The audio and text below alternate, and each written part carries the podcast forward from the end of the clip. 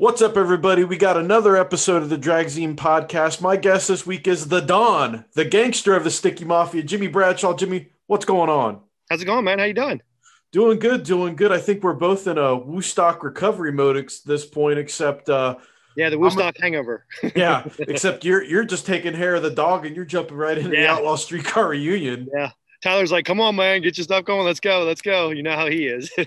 and... It, And it's officially that time of the year where it's pretty much all hands on deck and time to uh, roll out, right?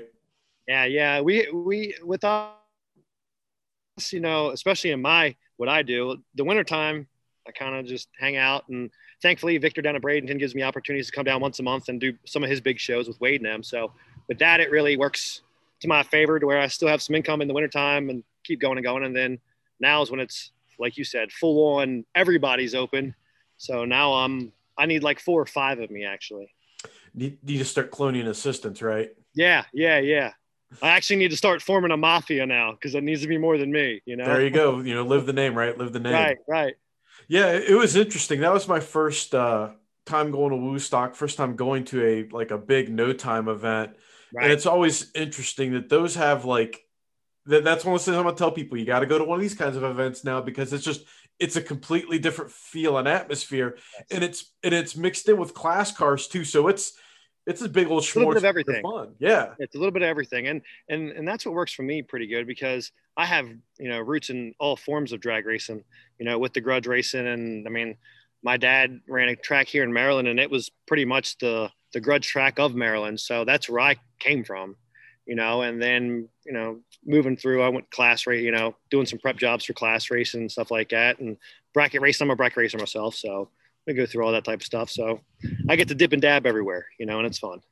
Yeah, you're, you're a multidiscipline person. And it, it's interesting that we're starting to like really like for the past few years, we've seen this emergence of slick tire and radial tire events being put together where in the past that was unheard yeah. of, but yeah. now it seems like you you prep guys have got this magical formula figured out where you can have both. Technology for everybody, you know, technology for not only the cars, but us, us as far as our equipment as well. You know, a rotator plays a big play in all that, that allows us to be able to do them types of two different tires on the same racetrack because you can manipulate the racetrack for what you need on the tire. And also it goes hand in hand with the tuners and stuff like that. Um, because now they've figured out how to run the big tire cars on a much stickier racetrack. And of course, if you can get it to accelerate faster, it's going to be faster. So uh, they kind of, they're, they're starting to dig being on a tighter track now too, because they can get them bad boys moving. I mean, right now you have a big tire car going, you know, nine flat to the sixty and radial racing. If you're trying to break records right now, you need to be eight eighty, eight ninety to the sixty. If you're trying to break the R B W record right now. It, it was crazy seeing like some of the tire shake marks that were coming from those slick tire cars. Yeah. And yeah. I commented to another media guy, it looks like someone drove a tractor down the track with the, the tracks in it laid. I was like, that had to get their attention real fast. Oh yeah. You see the people that are used to running on certain types of tracks. And I see it a lot because it takes them a good couple times to get down the racetrack because it's not something they're used to. Um, they're used to more of a looser track. So when they come to a track that, uh is much substantially tighter because it's pretty much radial, um they have to do they have to swing some bars and do some stuff like that for sure. Now you've done a little bit of everything in the racing industry. You know, some people might you know not necessarily know exactly all you've done. Talk about your kind of career path and what brought you to the point of being a travel prep person for hire. I kind of have touched everywhere now that I really think about it. I mean, um I started in bracket racing. My father um was a bracket racer. So that's where I was introduced in the racing at, um, and kind of progressed from there. I bracket raced myself. Um, then the same track, uh, my dad started running. So I was helping him do that. And the track prep part of it actually started. I remember vaguely, I was in the garage working on the Camaro that I was racing for my dad at the time. And uh, he comes in and he goes, you know, the track prep guy that I have, uh, he's got a really busy schedule this year, and I don't know if it's going to work out. Would you be willing to step up and do some track prep? I, you've pretty much been out there and have done it. Um, what do you think? Well, me, I know what it's like when it's one hundred degrees outside and you're out there working, cleaning up oil and all that stuff, and then to try to get into a race car. I was like, Dad, I don't think I want to get involved with this. You know what I mean? He's like, no, no, no, it'll be fine. Like, we that won't happen. I was like, yeah, I don't know. So I, of course, tried it.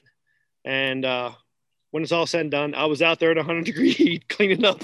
As a matter of fact, he had a ten grander there that I was racing in. And just my luck, a guy comes out two cars ahead of me. The oil filter comes off, and it oils the track down from burnout box to three thirty. Oh. And I'm two cars back in a ten grander. It's one hundred degrees out. So that exact ser- scenario took place because I'm out there cleaning up the track. Right about when we got it ready, um, I went over to the guys, and I was like, listen, I need like five minutes to try to like wipe the sweat off of me and get my mind together before I get into the car to run first round of this ten grander and even have a chance. So uh, even at that time, I had to wear multiple hats. Um, but anyway, moving forward. So I really started bracket racing and, and helping my dad at Capital. And then, um, when I had the, uh, when I found out the Darlington Dragway was taken over by Russell Miller, uh, Facebook was actually how that all happened. Nobody really knows that, but it was Facebook. So if you really want to do something, you can do it any way possible, because I actually wrote a Facebook message to Russell, um, talking about, or asking him, hey, if you need any help down there, I'm willing to do it. My father and I worked together on kind of moving this track around and bringing it back full circle up here in Maryland. So I used them same principles to go down there and kind of explained it to him. And uh, he, uh, he kind of asked some questions, you know, where are you from and all that type of stuff. And I told him, and he says, all right, this was like in December, March. He gives me, he messaged me back, hey, you want to come down and check it out? So I went down there and they had a little pro mod race, and I stayed down there for like a day or so and checked it all out. Came back and we got to talking and so on and so forth, and worked out a deal. And before you know it, uh, I think um, March of twenty sixteen, I moved to Darlington. No, May. I'm lying to you. Let May, because my very my very first race at the racetrack, I, I arrived on Thursday, Wednesday or Thursday, because I had actually problems with my truck on, on the way down there. Um, so I got there a little late. They were having this is when Street Outlaws first came out. They had one of their Street Outlaws events, and it was like, I don't know, five or six of them at the same time. We had seventy-five hundred people there for the event. This is my first day, my very first day. Like, I didn't even, couldn't even tell you where the bathrooms were. So it was either sink or swim day one, you know? And when I went into it, I kind of pulled the, the team together, and I said, listen, you guys have been doing this for a long time. Of course, things are going to change because that's why I'm brought in here, but I'm not going to come right in and, and force you to do everything. I'm going to see what you're doing. We're going to talk about what we can do to make it better or more efficient and move on. It's not going to be come in and clean house, because I don't believe in doing that unless you find that you really have to after the fact. So I was at Darlington for probably, uh, oh, so let me skip back. No, I've left out a whole thing. When I was nineteen, I went pro stock racing. Well, I was a clutch guy. Uh, for Jim Cunningham, the same guy that owned Capital Raceway.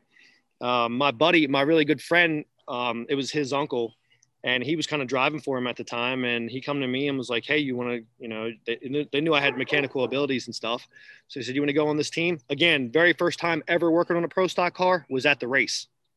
Like servicing the car. I'm learning how to work on the car as I'm servicing it between rounds. Like, okay, you got to learn how to do this. And, you know, you don't have all day to do that. So it was kind of hands on there. I did that on and off for probably – Well, probably two thousand five, I think. And then uh, my family owns auto repair shop, so I was there for a couple of years on and off, and worked some government stuff, and then Capital, and then Darlington. So that's where I now I was at Darlington, and then I was there until twenty eighteen, and then we had a separation, and then I went from it was kind of what do I do now? Well, I made a name for myself at Darlington as far as track prep. That's where I really got. We helped each other shine in that situation is the way I look at it. I brought them back to life, and they put me on the map, uh, being at Darlington. So uh, actually I had people calling me, asking me if I'd go do events of theirs. And I said, well, let's try it. So one thing led to another, and here I am now. Um, I'm able to, I was fortunate enough to where my schedule's pretty full through this year, and that's from people calling me on this deal. So it's kind of like being a, a quarterback. You got to take it while you're hot, because you're not always going to be hot, and realize that this is only going to last so long, and you got to do it while you can and be smart about it, and hopefully segue it into a career that you can, you know, ride off into the sunset with. So that's pretty much how it's happened with me in racing. And that's interesting because, you know, running a drag strip is easy for anybody that's never done it. Yes. And oh, I mean, everybody knows how to do it online. Yeah, everybody on the internet's an expert. And so I just hear some of the stuff, and sometimes you just got to shake your head and go, you know what, buddy? You might have a point, knowing that they're dead wrong, but to save the argument and the nonsense, you're like, you know what, buddy, just cool. We'll, we'll, we'll try it out. Well, you know, from running a track and kind of doing this whole deal, you know, from that management point of view, what does it, what does it take to have a successful venue? Giving your life away. I mean, on, honestly, that's what people don't understand when it comes to, and that's what they need to respect when it comes to track managers and owners, and especially managers, because they're there twenty-four seven. You know, when I did it at Darlington, in order to make that place successful, it was everything I could give. There's no birthdays. There's no, you know, holidays. I mean, there is if it's during the week or whatever, but there's no weddings. There's no family time. There's, there's, there's nothing like that. You know what I mean? It's racetrack. And if somebody, for instance, Ricky Stiff, Ricky Smith was in WooStock. If Ricky Smith calls you at eleven o'clock at night and tells you he wants to test tomorrow, this is how you make your living. And this is how that owner of that facility wants you to make your living. You answer that phone call and then you figure out how you're going to test tomorrow or whatever the case may be. So it's a life, man. I mean, it really, when I've had opportunities to, um, to manage other facilities, and that's been the thing that's kind of weighed in the back of my mind. Do I want to give my life up again? You know, right now I have an opportunity to do what I like to, I love doing what I'm doing right now. I go out, I prep tracks, I go all over the country, I meet different people, I get to stay with some good people. Um, my networking is getting bigger and bigger. Um, so I love what I'm doing, and I don't have to work. I mean, today it was, I'm getting ready to leave for another trip, but I mean, Mondays, my Fridays for the most part, you know, or Saturdays. Um, I sometimes, I mean, I'm fortunate enough to where I don't have to work every single day and stuff like that. So when I look at it on that standpoint, why do I want to go manage somebody's facility and, and, and make a fraction of what I make now and have all the responsibility, all the heartache, all the headache, all the nonsense? I mean, I'm a bracket racer myself, but bracket racers are the hardest people in the world to please. And anybody, I mean, I know that's why I kind of get along with them, because I'm like, dude, really, you know, like, I know what you're doing here. I know, I know manipulation. Come on. And so it's, it's, It's, it's, it's different. It really is. But it, it really comes down to, you have to have communication. Communication is what you need to be successful and have a su- successful venue, because at any given time you have to have, I mean, smaller tracks, they can probably get away with ten, fifteen people, you know, a day, but I mean, bigger tracks, I mean, you're one hundred. You know, I, I can't even, I can't even remember what Bader has for his Night of Fire up there. I heard it's a couple hundred over the, the course of, a, of the week. I don't know if it's over the course of the, the event employees that he has. So that's a couple hundred personalities, a couple hundred directions, a couple hundred different uh, racetrack is a bunch of different entities all in one. You have a restaurant with your snack bar. You have a racing surface. You have your, we're, we're, we're kings of entertainment, but we're in drag racing. And anybody that's in drag racing knows that it's very short. You know what I mean? So it, you have a pro mod event that comes in. You know, I've had promoters come to me and be like, hey, I'm going to come to you. I want to give you fifteen pro mods, um, but I want you to pay ten grand. All right, sounds great. But we're if we really factor this down in the day, if you're bringing me ten or fifteen pro mods, you're giving me about two or three hours entertainment throughout the whole entire day. What am I going to do for these fans that I'm bringing in here for the other, you know, five hours, ten hours, you know what I mean? It, it's really one of them things. You have to have entertainment for the all, all day. And, and that's where everybody has to come together and have a complete show. That's why places like WooStock, because they have that, that's why that is the way that it is, because you have to have entertainment through the fans throughout the whole day. And that's why they're bringing all these forms of racing together, because there's different crowds. If you noticed at WooStock, not to get off the subject, but if you noticed at WooStock, you kind of had two, two different crowds of people. You had your people that came in during the daytime, which was more with your class racing and all that stuff. They come to watch, your, you know, your your Ricky Smiths and and all that good stuff. But then when as an, as it went on, you had the grudge scene start to come in, and it kind of uh, you know evolved into that. And and that's the electrifying thing about WooStock that makes WooStock WooStock and makes it different from other events, is because it's a com- combination of two different genres of racing that come together. And when they kind of uh, stay together for that little bit of time, that that atmosphere is electrifying, and that's and that's that's magic sometimes. So you gotta you gotta be a very good promoter to understand how to entertain, but not blow your budget at the same time, you know. And and drag racing and running a venue is just it's a it's so many different things that you have to make sure work together. Even at WooStock, people look at it and they'll go, "That's a great event." And even even any event that you see that is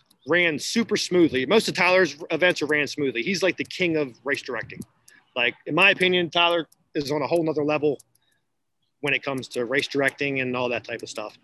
And even his events that run so smooth, the commotion that's on the backside of putting out this fire, this fire, that fire, this fire, because it's nonstop. I mean, and, and you have to be able to think on the fly, and you have to surround yourself with the people to be able to follow through with the vision that you have. So without them key things, I think it's, and that's what's so hard nowadays, is to get all them key things together, you know, and it takes years to put them play them pieces together. And sometimes nowadays the personalities don't last that long. You know, an owner wants a track manager to come in there and turn the place around in two years and then it's magic, you know, and it doesn't work like that. It takes years to build this stuff. You know, you're talking five, ten year plans, you know, so time, communication, and the right people. Well, kind of going off of that too, you know, big, big events can be pretty tough animals to tame. I've been involved in help on big events, and you said there's lots of fires and things that are happening all at once. You know, what goes into creating a successful event, you know, on the front end, during the event, and then even after? The front end part of it is, is you, promotion, you know, that's the biggest thing. And, and we've gotten a lot of help with it now with social media. Before it was, you were out there handing flyers out and, and going to other people's events and passing flyers out without making sure you're not stepping on anybody's toes and all that good stuff. Now with social media, it's click a button. You got Instagram, you know, Facebook, Twitter, whatever else. I don't even know. I don't use half of them, but you have all these different deals now for, and even with you guys, you know, with these podcasts, I mean, this is chances for people to come in and promote their, their races or their tracks and stuff like that, because you are a zeroed in audience of drag racing. You know what I mean? So for a promoter that wants to promote something, it would be smart for them to say, hey, how much for a, a podcast episode? Because I got an event coming up in a month. I want to push it harder. However many you, and you can give him data on how, what the outreach of that, you know what I mean? And that's, that's the main thing with stuck on the front end of the event. You have to have the right promotion, the right outreach and all that stuff. And a lot of people don't do all that research to see how they're spending their money the best and how they're getting the most outreach. There was many times I've been, um, with me traveling, I've been to so many different places, and I'll stop in at a little store five minutes from the track, and uh, they'll ask, you know, my, what my business is or whatever. And I'll tell them what I'm there doing. And they're like, oh, there's a race down the road. And I mean, this is an event that in the racing world, we were advertising all over the internet and everybody in drag racing knows, but the local guy down the road doesn't know anything about it and lived, has lived there for thirty years. And that's just something that you're going to find everywhere. So you have to really find out what the outreach is. Sometimes flyers is the best thing, because when you go into them small town places, they don't have internet like we do. I mean, really, these small town places are, not to be out of the way, but I call them like nineteen ninety-six. Like, they're just little mom and pop places, and that's what they are, and that's what they'll always be. And so you have to be able to, to reach them the way that they're, I guess, able to be reached out to. So on the front side of it's your promotion, putting it together as far as making it smart enough for the time. Um, and what I mean by that is, is making sure you have the entertainment throughout the day. You got to make sure that when the racer comes, he's going to come and feel like he's going to make a trip for a worthwhile event. So, I mean, like, you got Roger Holder that comes from California over to the East Coast all the time to go to like Ducks event and Bradenton and stuff like that. That's from California, you know, but he's coming over. He wouldn't come over for a two day event. He's coming over for three, four, five day events. So in order to get the really big racers from all over the country, you have to make it worth their while in order to have them come. That's why WooStock and Donald and Tyler and all them races are three, four, five days long, because with the cars nowadays, they take, sometimes they take a day or two of testing to get it sorted out to be able to be in competition mode for the other cars around. Um, So the transport or, or, or, or so it has to be something to where it's, it's a multi-day race in order to have people want to transport their cars from all over. So in order to do that, you got to be able to plan and make sure that you don't overbook the event to where you're never getting the stuff done, because the worst thing you can ever do in an event is never finish. That's the absolute killer worst thing ever, is not finish. Like, now, whether if weather's playing a part or some unfortunate stuff, then yeah, you can, then everybody understands. But if you just flat out can't finish it, it's just, it was poor planning. Um, so you got to make sure everything throughout the, the, the flow of the event is planned proper. Then you got to make sure you get the right people there. So then you got to go out to your racers. And sometimes with your racers, you got to talk with them and try to work some things out. I mean, it's a business for everybody. It really is. So sometimes you have to work a deal with the racer and say, hey, I'll give you some gas money if you want to come, you know what I mean? Or, or, or something or another to, to help with what you can do. Um, after that, then it comes race day, and race day again is seven P's, six or seven P's, proper preparation pre- prevents piss poor performance. And so many times I've went to some tracks and I'm like, so what's the plan for today? I don't know. Okay. And I mean, these are my smaller little tracks that I do my little races. You know, I still do my little races too. And I'm like, okay. And it's like, okay, I already know how this is going to go. It's going to be totally wild and crazy. Just let me just go ahead and take a big old bite of patience here, because that's just what it's going to take for today, because there's going to be dumb crap happening all day long. It's funny when you come from an event like Tyler's where it's boom, boom, boom, and it's so professional. And then you go to like some little backtrack that you're doing out in the in the middle of the night, you know what I mean? And it's so different. And you, for me, I have to uh, adjust to the way everything's ran and stuff like that, and understand that, hey, these are, this is just the way it is, you know what I mean? And so you really, man, I know I'm getting off track, but that's because there's so many things to actually run into an, an event. And that's what people don't understand. They think that they can just pick a date, hire me, do some fancy flyer, throw it on the internet, and boom, they're the next Mike Hill. You know what I mean? And it don't happen like that. It don't. Mike Hill has been doing this stuff forever. He is the O G, one of the O Gs of grudge racing. You know what I mean? And he's the man to ask for that, because he's done it. But from what I've seen, it's just you, the, the race day is all about, and you have to please the racers, man. Like, you have to be able to keep everything cool, keep everything on time. And, but in the same hand, I've seen that happen before too, where you're so caught up in keeping the show moving the way that you want it to move, that you start to um, be out of the way because your patience is not sticking there, and you're being out of the way to some of the racers. And you, you, you gotta just be a good person all the way around.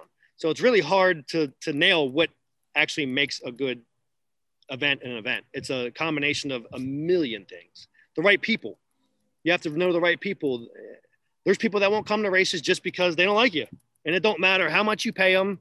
It doesn't matter. I mean, it's it, the real thing in the racing world is it's personalities too. If people just don't like you, they ain't going to support you. So if you go out there and you do a bad thing in drag racing, and then you want to be a promoter, you might, you can't do that. So it really takes, uh, and now with social media, I mean, everybody's lives are pretty much plastered all over the world. So it, it, it you have to make sure, even when you're not promoting, you're doing the right thing, because if not, they can keep up, come around and creep and get you on the backside of that. So to having a successful event, it's a combination of a million things and luck. luck, luck is the, the big thing, because you can do all that and then it rains. And they're done that. I've done it plenty of times. Well, speaking of luck, we're very lucky on this podcast. I have some great sponsors like Performance Distributors. The company allows you to feel the difference, not just ignite a spark. Well, what does that mean exactly? Well, their ignition systems are designed and manufactured under the most stringent of guidelines. In fact, the owner, Steve Davis, told us their systems are designed as if they're running in their own vehicles, because they are.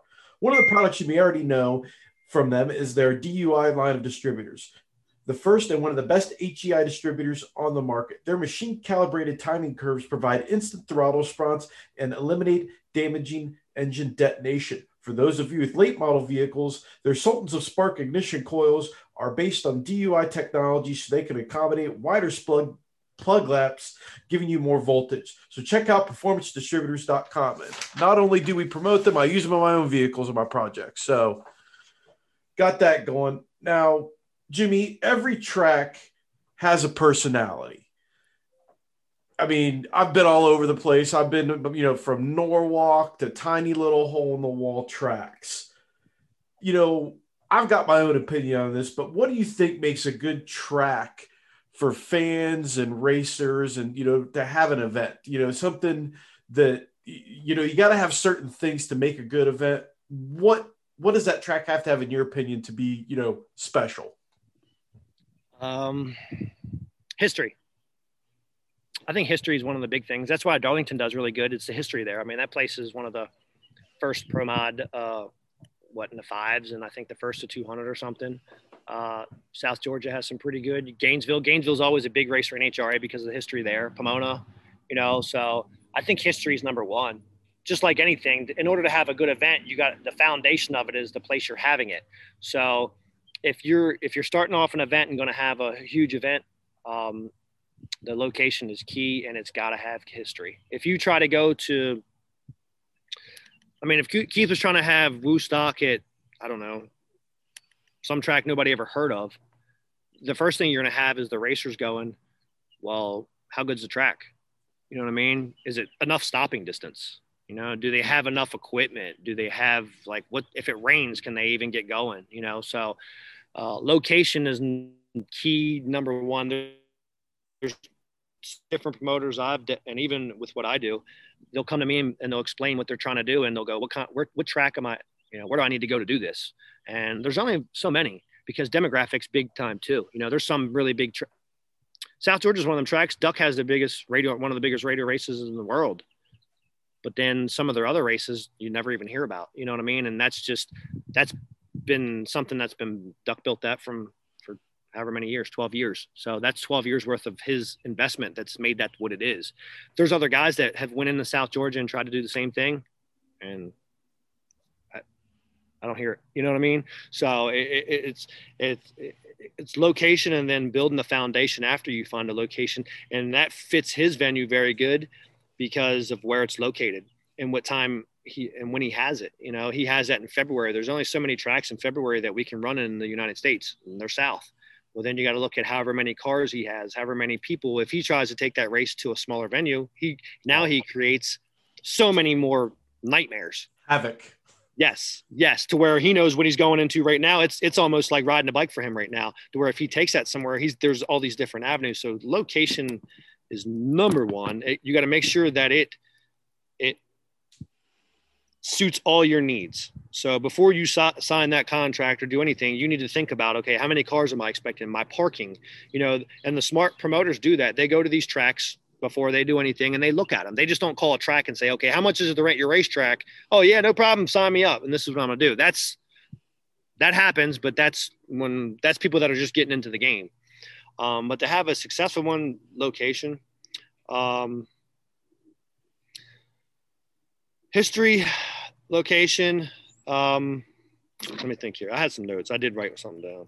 Well, I think part of it too is that the demographic you're going for as well. Yes. Because you can't like, you can't go to a track that's known for grudge racing and you're going to try to put on a big bracket race and expect a gate, or vice versa. It's just, you know, it's not going to happen. The, the base isn't there. Well, yeah. And, and that's the thing. It's all like, so I don't know if people know this, Darlington, South or Darlington, South Georgia and Rockingham, I believe are all built by the same guy. And the reason you can, and the trademark there is the concrete stands built into the wall. And in doing that, it kind of gr- creates a different atmosphere. Rockingham was always like that, great like that with A D R, A D R L back in the A D R L days. I mean, that place was on fire. I mean, if you went back and looked at some of the pictures back in A D R L when the, and all the other pro mod days at Rockingham, it was huge, you know, and now you have, um, and that's why N H R A goes to Gainesville and, and stuff, because the demographic, you have to be able to hit it where, and hit it while it's hot. So during the, during, that's another key. During the wintertime, you're down south. That's about the only thing you can do. So down there, that's when Florida's hot. That's when they do all the racing because it's cooler. You know, you're not gonna do, you're not gonna have a big event. Like Duck wouldn't try to have a big event in in uh, Florida in July. Oh no, it's like suicide. You know what I mean? Like I had I have a race I have a race in Florida, and that was the very first question I asked. It's in July. I was committing. I'm trying to. I am committing suicide, I think. But the very first thing I said was, hey, this is a nighttime race, right? If it's daytime, I have no interest whatsoever. Well, why not? Well, because it's suicide for me. Like, you want me to try to get radio cars down a one hundred fifty degree track with one hundred percent humidity, and it'll rain every five minutes. Like, this is no fun for me. I don't put myself in them situations. Doing it at nighttime, I'm still putting myself in some dumb stuff, but I guess it's a challenge, and I just, like, I'm hard-headed, so I don't know. I guess whatever. But the demographic – Um, is very, very, very, very key. Um, again, we go back to the track surfaces. I mean, all these things you have to really make sure they, they go together, because if they don't, uh, I've seen big races that they didn't have great surfaces and it was failure, and they had all the right pieces in the place, but it didn't work out because of that. I mean, rain will destroy an event. There's so many things that'll destroy an event. Um, and I don't think place that is very different racing. When I'm on the East Coast and I do my stuff over here compared to when I go, go to the West Coast, it's like night and day. Oh yeah. Radial racing on the West Coast is dead, obsolete. I go to the West Coast, and when I go out there, they want to, the tracks out there try to half half kill me, because in order to radio race, you're spraying glue down, and they're like, "What's going on? Like, we can't do this." And I'm like, "In order for these race cars to go down this racetrack, this is what you have to do." And and God forbid if you pull a rock out of their concrete, now the springs are popping out. And I mean, this is normal radio racing for me. I mean, when we're radio racing, we're putting these racetracks on the edge. I mean, you'll see us out there knocking rocks out of the cars because it's literally pulling the aggregate out of the concrete. I mean, it's hard on these things. I mean, I'll probably be like rolling around in a wheelchair because I won't be able to walk because of walking on glue for, you know, now ten years or whatever. So, um, hold on one sec. I got a car coming fast. Oh, it wasn't loud. But having the surfaces and stuff like that, I mean, again, it's, it's one of them things to where, oh crap. Sorry, I was actually, I was getting ready to call you on the damn thing. I was like, what am I doing here? I'm getting ready to call him. um,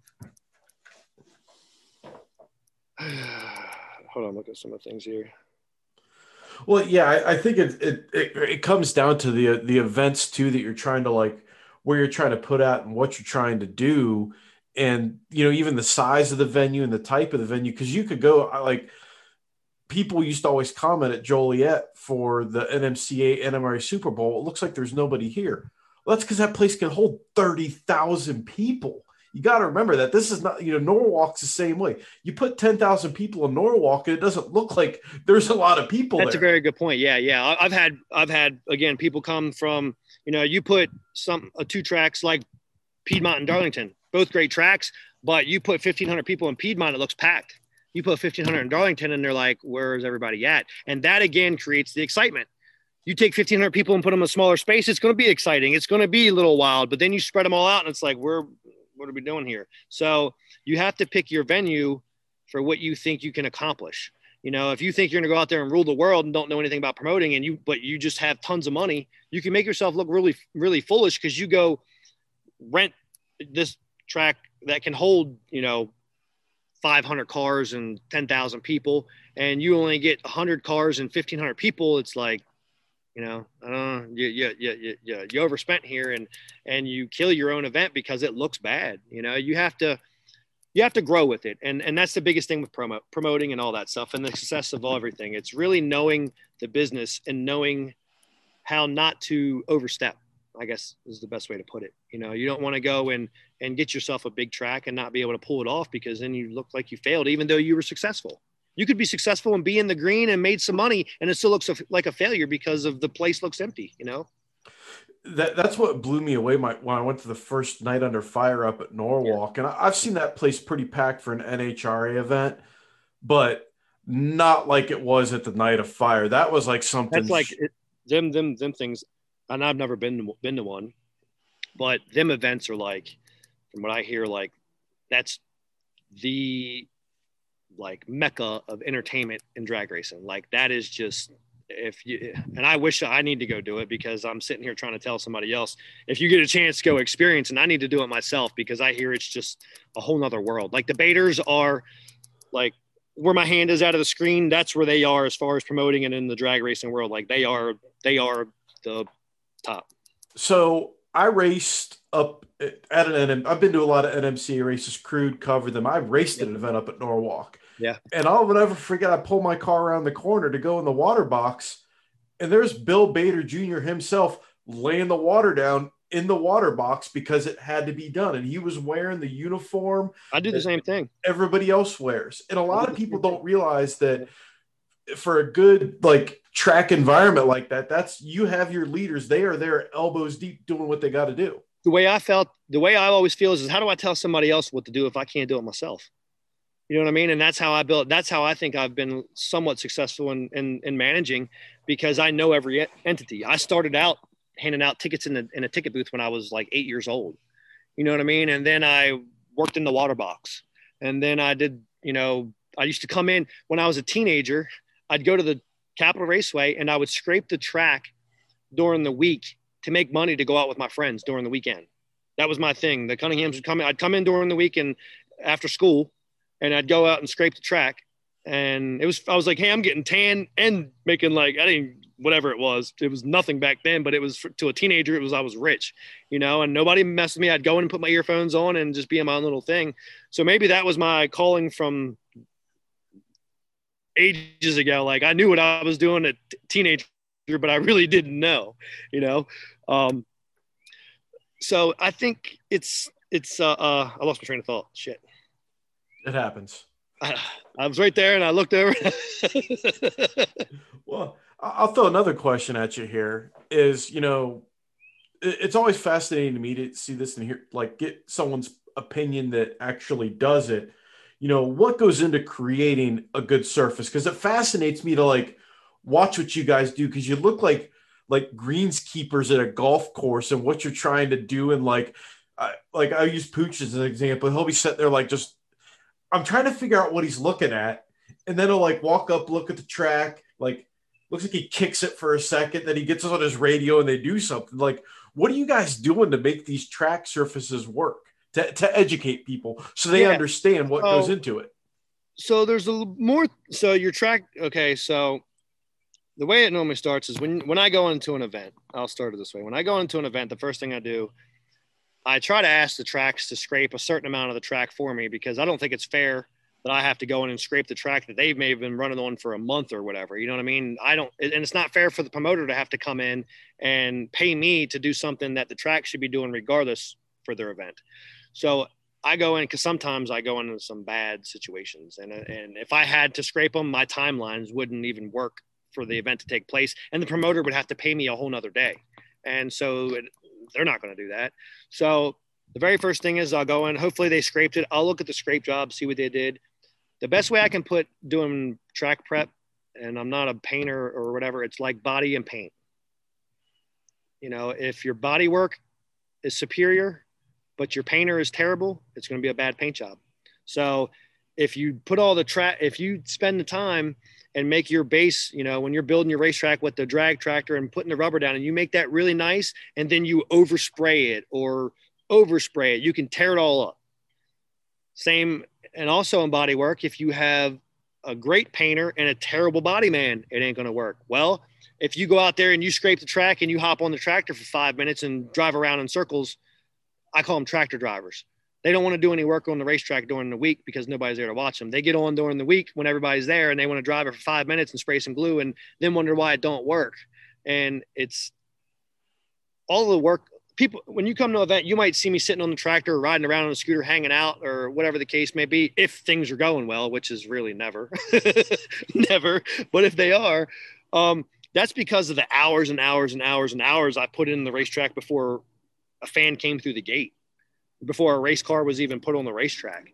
You know, I mean, O S Ty, Tyler right now is at, at V M P um, doing work on the track right now. He's scraping one side of O S C R because he's testing on the other side. And we'll be there tomorrow putting the track together for testing on Wednesday. And even then, the track still takes, could take a day or two to, to, to not be green anymore, is what we call it. Um, so it's, you start, you come in, you scrape, you start putting your base down. You're putting your base down, and that for me can be anywhere from three, four hours to a full day of just tractor driving. And it's tractor driving and spraying chemicals and putting stuff down. And I ain't going to tell them all because that's what I get paid to do. But, you know, it's it's kind of just putting down your chemicals and doing – you're you're looking for things because there's a certain thickness you kind of want depending on the racetrack and the type of racing you're doing. Because if you take and spray a bunch of rubber and a little bit of, or a bunch of glue and a little bit of rubber, it's not going to, it doesn't have the, the depth to be able to hold all that stickiness. So the tire to rubber adhesion is going to be better than the concrete to rubber, and it'll stick to the tire and pull it off. And that's why you get shit all over the track or sorry, where you get like uh, spider, I call it spidering, where they're peeling all over the place. That's most of the time an oversprayed track or a track that won't hold rubber. Sometimes my tracks will look oversprayed because they won't hold the rubber that they're supposed to. And based on the type of racing we're doing, I know I got to have enough glue down there to do it. And I'm at that point in time, you're hoping that the glue helps you at that point, you know, to get past it. So the ba- putting down the base with the tractor is very, very essential. And that goes back to your scraping. If your scraping's crap, it ain't going to work. So you have to go and start with a nice, flat, scraped, smooth surface. You start putting your rubber down, and then it's based on application of if you're radial racing or if you're big tire racing. Most of the tracks, honestly, from the Christmas tree out, whether it's radial or big tire, are the same. The only f- difference is the first forty feet. You know, the big tire car needs a little wheel speed, but now they're starting to run them cars like radials, and they're just um, getting them to roll off rather than spin the tire um, when they're leaving. Um, so it, it's even allowing us to kind of make the tracks the same back and forth, you know, where it's stickier. But when it comes to the big tire stuff, you can get away with not being um, as uh, you can get away sometimes with knowing a lot less about track prep and getting away because you had the tire is going to save you. We're radial racing. It's the tire, the glue, and the base. And if you don't, if you don't know what you're doing, the cars ain't moving anywhere. Um, so you really have to know what kind of cars you have coming and know how to spray for them. I mean, Darlington, I had a little issue. I goofed up and uh, um, it got away from me for a minute. And with that type of an event, um, a lot of people are afraid to try different things. You know what I mean? Because sometimes you try something and it don't work and it's like, all right, what do I do now? Well, a lot of people with the pressure of that, if I try something, this could go totally the wrong way and get worse. And you definitely don't want that to happen when you got the stands packed with people and cars there. But with experience and just, you gotta, you gotta, Wade's one of them guys. Wade will try anything. I'm, I love working with him because he's like, it ain't working. Let's do this. And I mean, I don't understand why people try to do insanity. Like, if the track ain't working, they'll keep doing the same thing over and over and over. And it's like, it's not going to change, man. Like, it's doing this because it doesn't like this way, this style of what you're doing. Every track is different. I travel all over the country. Every racetrack is different. There's no two the same. I mean, I have to use different principles in every track I go to. And it's like tuning a new car every single weekend. And I'm expected to get there and knock it out of the park on like day one. Cause sometimes I'm only at a race for one day. So I have that day to get through and try to make it as best I can. And sometimes it starts not good. And sometimes it starts really good. So you really have to know the principles of scrape, drag, spray, and what they do and, and how it can affect it. Like, for instance, when you're saying Pooch goes out there and might kick the track. Well, a lot of times if you see a guy going out there and spinning his foot, they're seeing how tight the track is. Um, and what you can do at times is during the summer, like you've seen me at Darlington this weekend, I'd go out there and just drag it and not spray it. Well, in the middle of the day, sometimes with the heat on it, it'll start to get slimy. Well, you can put your foot on it and twist it and it'll twist right away. I can take that drag tractor and run over it a couple times and it's almost like stretching the rubber. It tightens it back up. And you can go out there and tighten up and send some more cars. And then it'll do it again. And then you can, and that's a lot of times during the daytime when it's, when, when you have like, when you get a track temperature over like one twenty, one thirty, you're not going to start applying the glue like you were before. And sometimes you're not even going to spray at all. I mean, there was times at nighttime I would have to spray between every class or every other class, but during the daytime, I didn't spray all day. If you don't have that experience or know, you know, know what to do, it's going to totally destroy your surface. Because if you try to do the same thing daytime and nighttime, by the day four or five, it's going to be so much glue on that racetrack that it's just going to be unbearable and it's going to get away from you and you're gonna have to scrape it all off and start over. When I see the sprayer come out in the heat of the day, yeah. I get very nervous. And I've been at some tracks that like they don't necessarily know what's going on. Sometimes like, I'll go out there. Sometimes I'll go out there and you'll see me go like fifty miles as fast as a four wheeler go. I do that just for peace of mind because some tuners, and I get it, I'm like that too. They just need to see the machine out there. So if I get it fast as can be, it just kind of fogs out there. It's not really anything. It just kind of puts a little bit on the top. I can turn pressures down. I can do a bunch of stuff just to kind of give us all a little bit of peace of mind without destroying the racetrack. So there's a whole lot of different things you can do to manipulate the racetracks. And that's what people like me, Pooch, Tyler, um, Kurt Johnson, all of us, we, we know okay, well, we can turn the pressure down and it'll do this, or we can add more alcohol to the glue and it'll do this, or we can add more, take the alcohol away and it'll do this, or the rotator does this to the track, the flat drag does this to the track. Some tracks you can't run rotators on in the middle of the day because it starts, it actually starts smearing the, mu- the rubber, like kind of like pulls it off. It just makes it really thin. So sometimes during the daytime, you can't, you can't run a rotator like you would like to. So you have to been able to be able to uh, finesse it and manipulate it. So key to successful uh, track prep and, and, and knowing it is just experience, man. Me being on the road has helped me tremendously because I've been putting these hot seats every weekend. Like uh, I go to a different racetrack every single weekend. Sometimes I wish I had like a home track because it's like, man, it would just be kind of like relieving because you almost know what to expect. You know, after you work on it so many times, it's like, okay, I know the quirks of it. I know what it does like. I know what it doesn't like. But for me, every single weekend, uh, it, especially my first year, my first year, most all the tracks were new. So I, I didn't, everything I went into, it was like going into blindfolded. But now that I've been doing it for a couple of years, I'm repeating these tracks and I know, okay, this track don't like this. This one don't like this. So my success is getting better as the years go on, I guess, because I'm getting more and more experience doing it. But I'm, I'm happy with it because it's teaching me a whole lot of things. It's teaching me a whole lot of things in track prep that a lot of guys that are sticking at one track every weekend are not learning because they're not being put in these situations.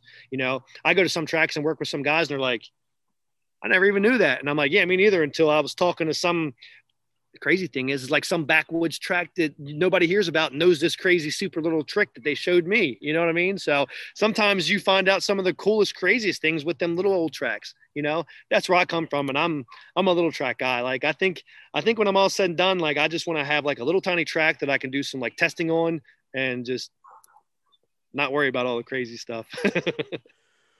Well, Jimmy, before we move into our final part of the show here, we got to thank ProCharger for uh, being on board with us for twenty-five years. ProCharger has been the industry leading aftermarket supercharger manufacturer by designing, engineering, and building the most powerful, reliable, and advanced centrifugal superchargers on the market. No matter if you're looking for a thirty-five hundred horsepower record-setting pro mod or a D I Y system for your streetcar, truck, or even motorcycle, ProCharger has the perfect system for you. For more information on all the ways that you can bolt forty, fifty, sixty, or even one hundred percent more power to your ride, visit ProCharger dot com. Now, you're a racer, been raised around racing. Being in that seat and being in that position, do you think that that has ultimately helped you more in your endeavors running a track and prepping tracks? Oh, yeah, definitely. Definitely. Because I, I've even like, it's even been a time where I've been actually, I had stopped racing for a while and made some changes to some programs uh, that I w- was running and thought it was a good idea. And then, you know, would get in one, you know, my dad's car, or one of my car, or my car or whatever, and then go race it and be in that event and be like, this is stupid. Like, I don't like how this is ran. Like, maybe the way you run your buybacks, you know what I mean? A certain way or whatever. So being in the driver's seat and, and really seeing what it's like to make that pass down the track, you get to see, hey, is there a bump? Hey, is the track prep crap? Is it going away or whatever? I've had that time and time again. I've had a guy come up to me and be like, track, da, da, da. And I'm like, uh, here, here's all my tickets. You know what I mean? Like, I don't know what to tell you, bud. You know? Uh, I, I, so being in the driver's seat, I guess kind of it's cheating, if you will. If you if you want to be serious about it, because you get to see the inside and what what it what you need to improve on firsthand. And you but you have to be open minded. You know, if you want if you go into this and this is me and I'm the greatest, you know, manager out there and I'm just gonna my program's always working. If they don't like it, they can hit the gate and all that. Not success, man. You drag racing and managing, it's like fifty-one percent you're winning because everything's always fifty-fifty. You know, uh, you can have a driver's meeting and say, hey, I'm going to do it this one, this way, raise your hand. And you'll have fifty percent. Well, I want to do it this way and fifty percent. And then you're sitting there going, well, I don't even know what to do now, you know? So being in the driver's seat has really helped me understand what rules need to be in place, how things can be manipulated. You know, I know different ways that you can manipulate the tree as far as staging battles and stuff like that. If you know the rules, you can play the rules in your favor. Well, when guys are out there playing these games and they're caught on it, I'm the one that can go, bro, come on. I know what you're doing here. Take that, go on back to your trailer, drink your beer, and I'll see you tomorrow. You know what I mean? Like, come on, let's not do this right now.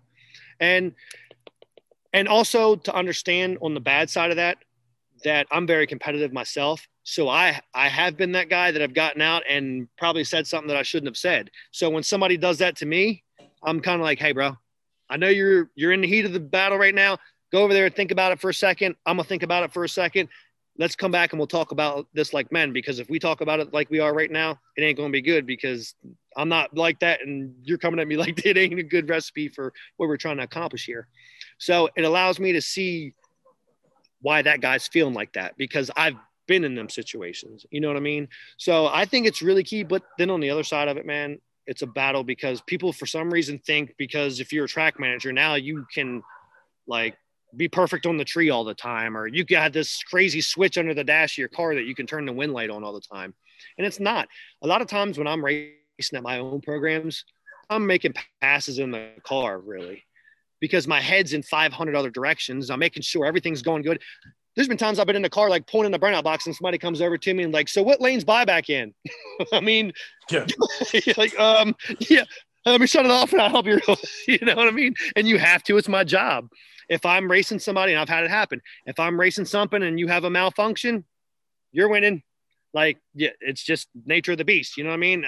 If it's a, if it's something to where you think it needs to be a rerun or whatever, you know what? I'm just going to let you just, just go ahead, man, because I don't. So it's one of them things to where being in the seat, it helps you all the way around, because you understand everything that takes place from all aspects.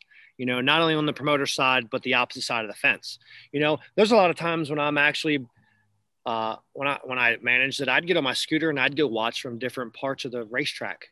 You know, I'd go sit in the stands and just kind of see what was going on. I'd go up.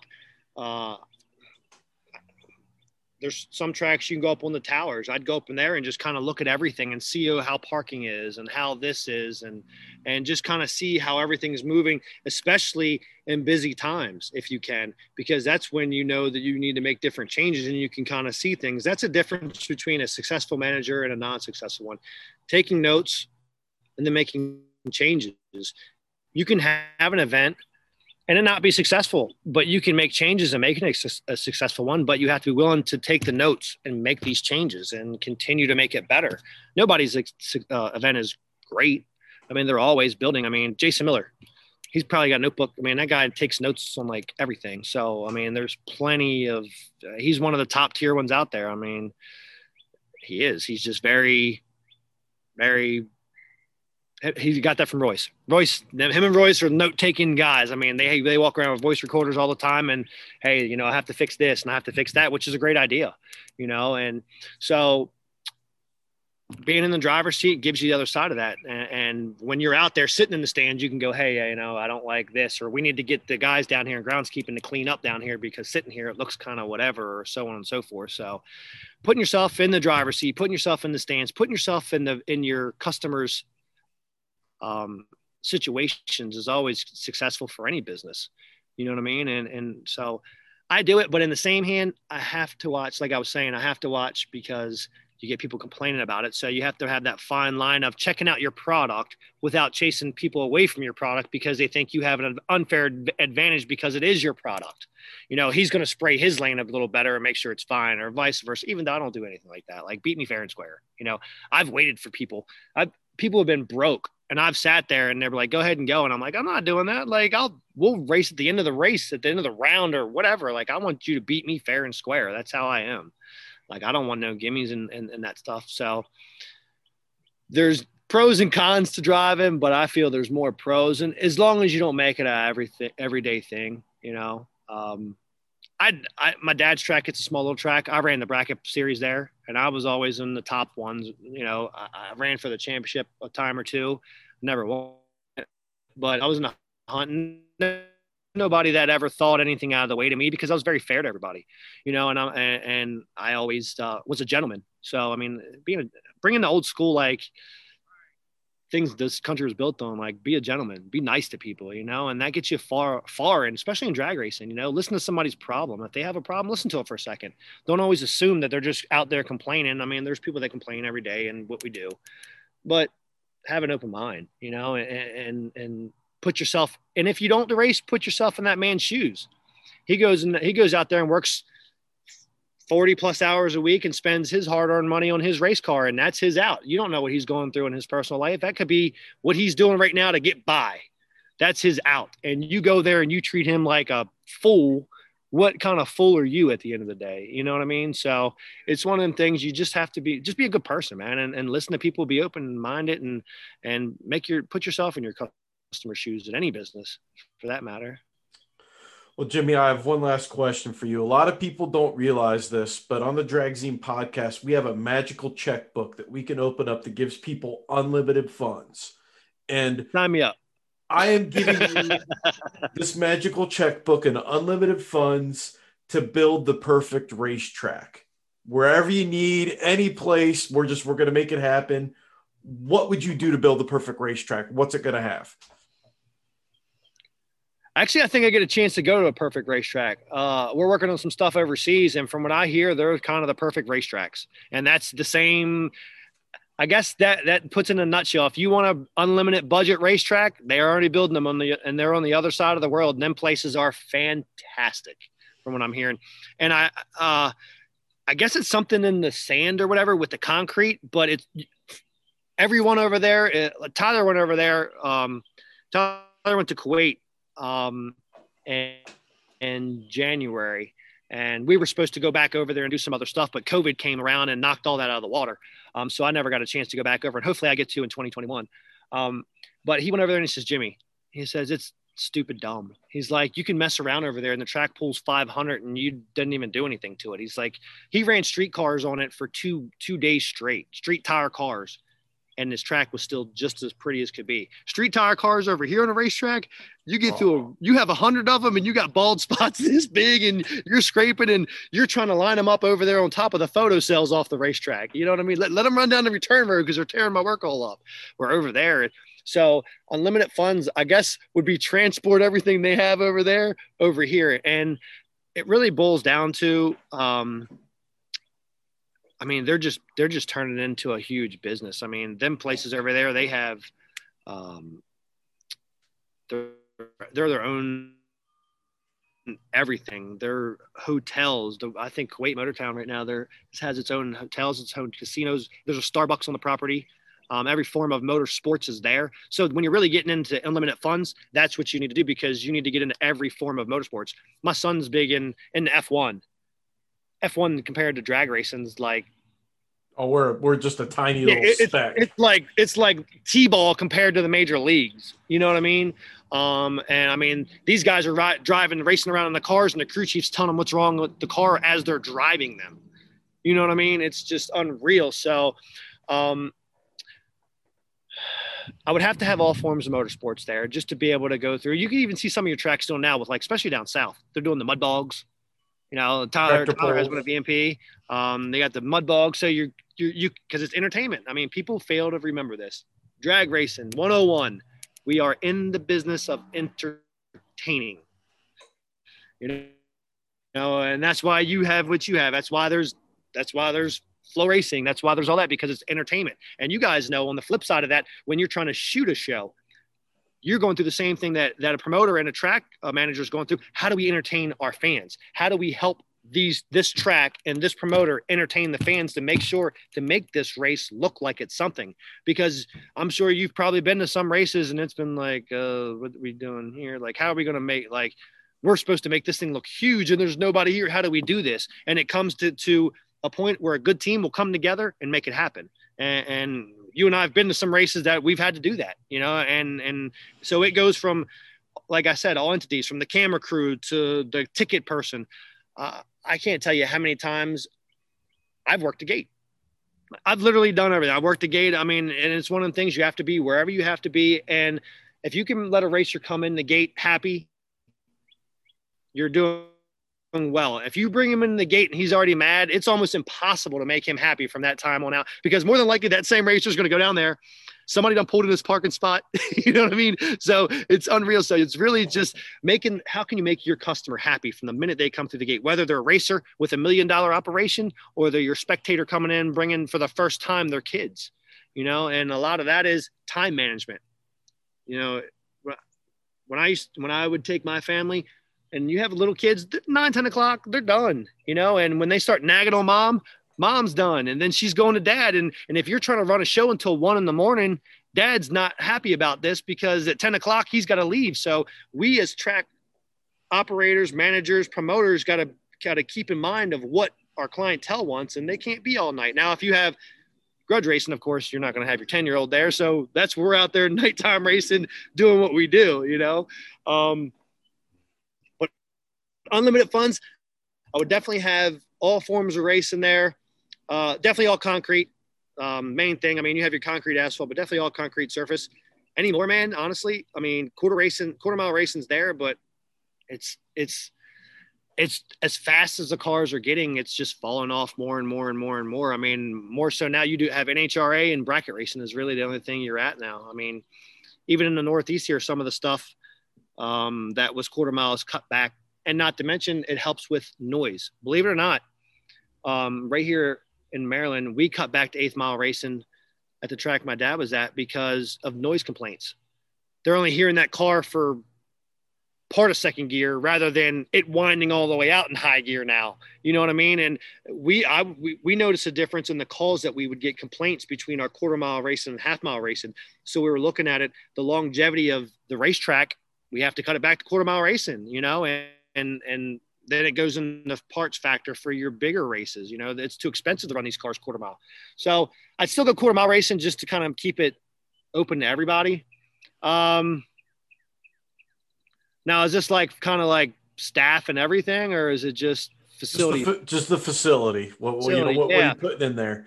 Bathrooms have to be par. I mean, uh, back to mom and kids. There's so many racetracks I go to, and the bathrooms are terrible. And it's like you like the, if you're at a if you're if you want me to pay money to come watch your show all day, and I can't go in the bathroom and use the bathroom, and, and feel like I'm not going to catch a disease.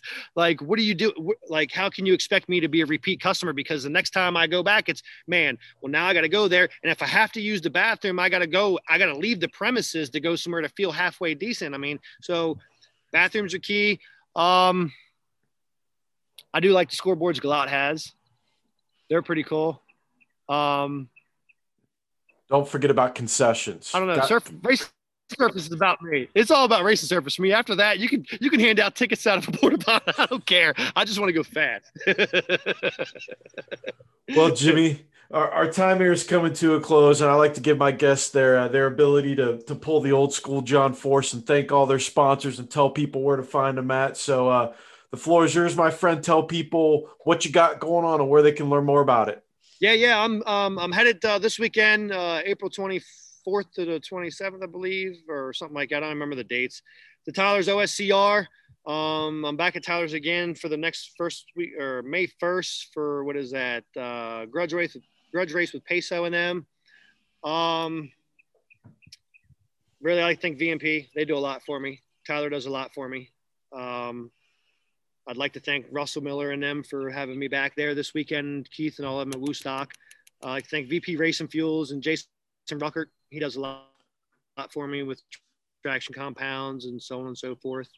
Um, my mom and dad, my family, everybody like that. Everybody's kind of been my support, and, and it's tough when you're on the road and trying to run, you know, making sure life takes care of itself behind the scenes. You know what I mean? Like, for instance, I, I've been home, I'll be home one day in like two weeks.